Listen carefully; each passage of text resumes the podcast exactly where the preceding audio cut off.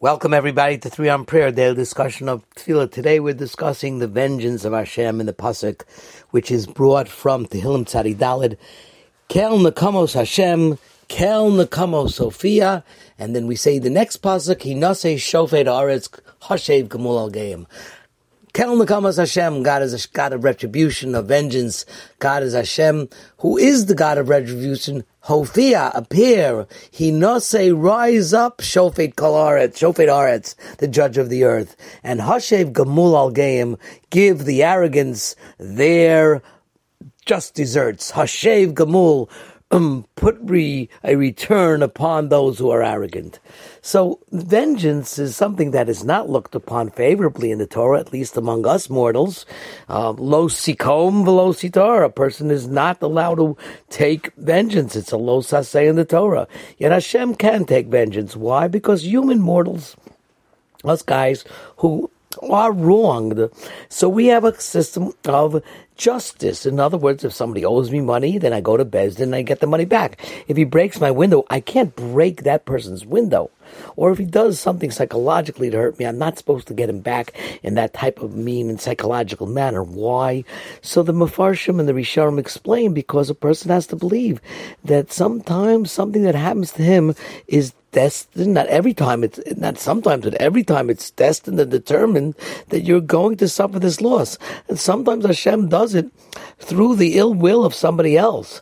The fact that he did wrong is not your calculation. You have to understand that some uncomfortable action that happened to you, even though it's through a human being, is a work of Hashem. But Hashem Himself, He can take vengeance, and thus we ask Hashem to avenge Klal Yisrael's honor.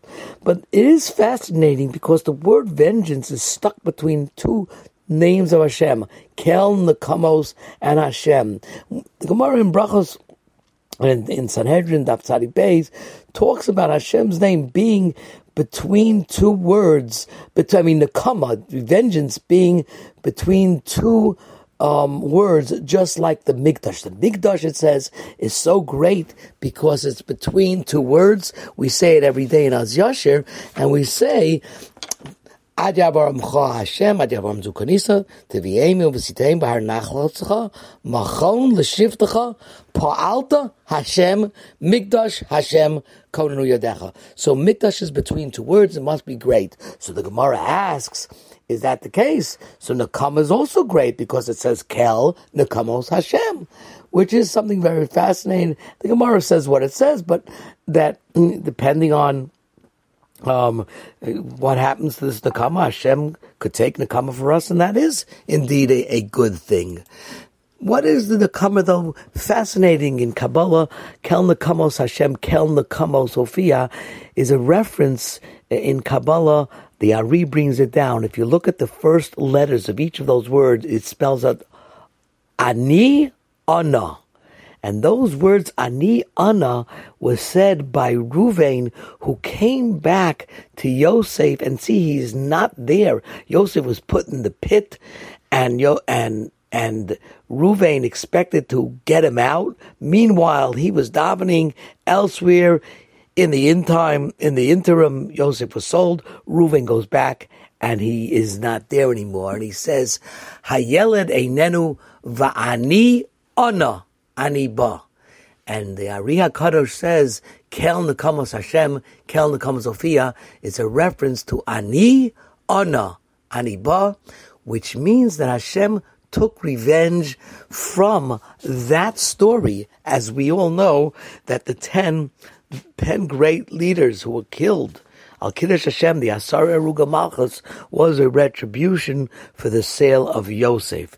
And one more very interesting fact, that the Toldos Yaakov Yosef said in the name of the Baal Shem Tov, Kel Nekamos Hashem, that Hashem is a God of vengeance. He says, imagine a man who has a rebellion against the king and he's a strong man and he breaks the eye, the images of the king and he gets the king angry. And instead of the king punishing him, the king makes him an officer and he elevates him and he bestows him with gifts and he shows his kindness. And they ask the king, What are you doing? He says, Now that person who I know is a very sensitive person will feel even worse than a punishment because he will see the greatness and the goodness and the kindness that I truly have, and more and more so he will regret his actions. He says, Kel Nakamos Hashem. How is Hashem showing revenge? Kel Nakamos Hofia. Hashem displays his love and he displays his kindness. And that's the sweetest type of revenge a person could take to emulate Hashem by not taking vengeance on the people who may have done wrong to you, but actually showering them with love, showering them with goodness, and then them feeling that they understand that you're getting them back by being so good to them and understanding that whatever they did was wrong.